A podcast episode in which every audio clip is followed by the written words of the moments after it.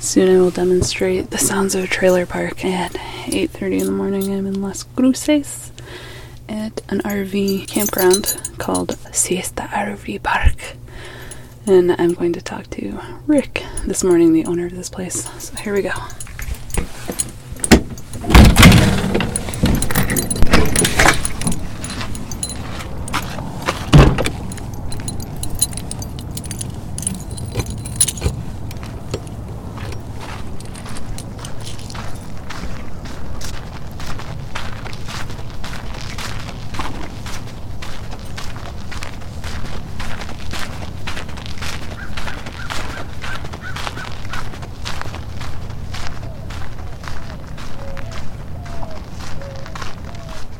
I ran into Rick at his RV campground in Las Cruces, New Mexico. In early December, a 20 degree cold snap chased me through the southern states. Then I sped 1,000 miles from Amarillo, Texas to Southern California in my motorhome. I stopped in New Mexico on the way. Good morning. Morning. How are you? I'm here. Yeah, me too. He goes for his second half a cup of the day. Mm-hmm. I am. It's one of those mornings.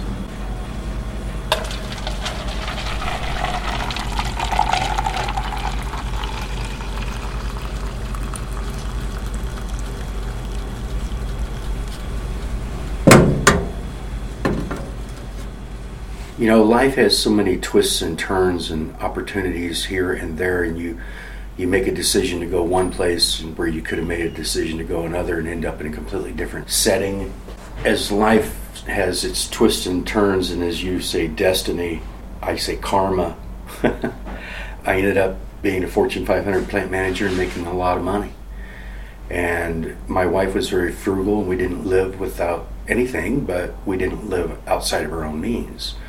So when they downsized me for my assistant, they gave me a year's severance pay. And uh, my parents asked me when they were coming through on their way to a vacation in Lake Powell, had I ever thought about buying an RV park and managing it? Well, no, I hadn't. I mean, why would I?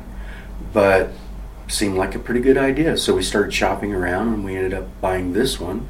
Now, my wife, she was interested in buying something that had a lake or, you know, water around it. And we looked in Missouri, Arkansas, Michigan, you know, Ohio, all over. And we couldn't find anything that we could afford because uh, they're just so expensive. And the ones that we could afford were so worn down and dilapidated that uh, we'd have to put hundreds of thousands of dollars into it after we even bought it. So my father and I both like to big game hunt, which is elk, primarily elk. And uh, that's really why we chose to buy in New Mexico because there's a, great, a fantastic herd of elk here. We all moved down here as a family and we bought this as a family. And after a couple years, I refinanced the park and I paid them everything they had invested. And my wife and I became sole proprietors.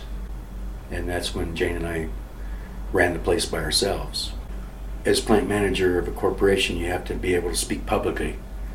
And, um, you know, being able to do that walking in here and greeting people was not a big deal. Morning. Hey.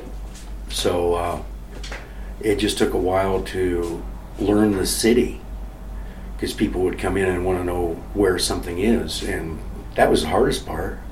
And it didn't take very long, so it wasn't a big deal for me. When we first bought it 17 years ago, this was actually country out here. You could actually watch the jackrabbits play across the, in the cotton field across the street. And we were the area where people dumped their litters of puppies that they didn't want.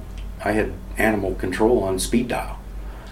This was country. And look at it now. Bank next door, like I said, half million dollar homes across the street. It's crazy. I'm just so lucky. So after losing my wife and realizing life is too short to work all the time, I've been blessed by two very competent people that help me in the office, and that's made the world a difference. I'm more than happy to pay these guys. They run the show, they do a great job. I feel comfortable leaving my baby, and I'm having, I'm going out and having fun. I'm doing my thing mm-hmm. instead of working all the time. It's nice when you get to a point in your life when you can do that.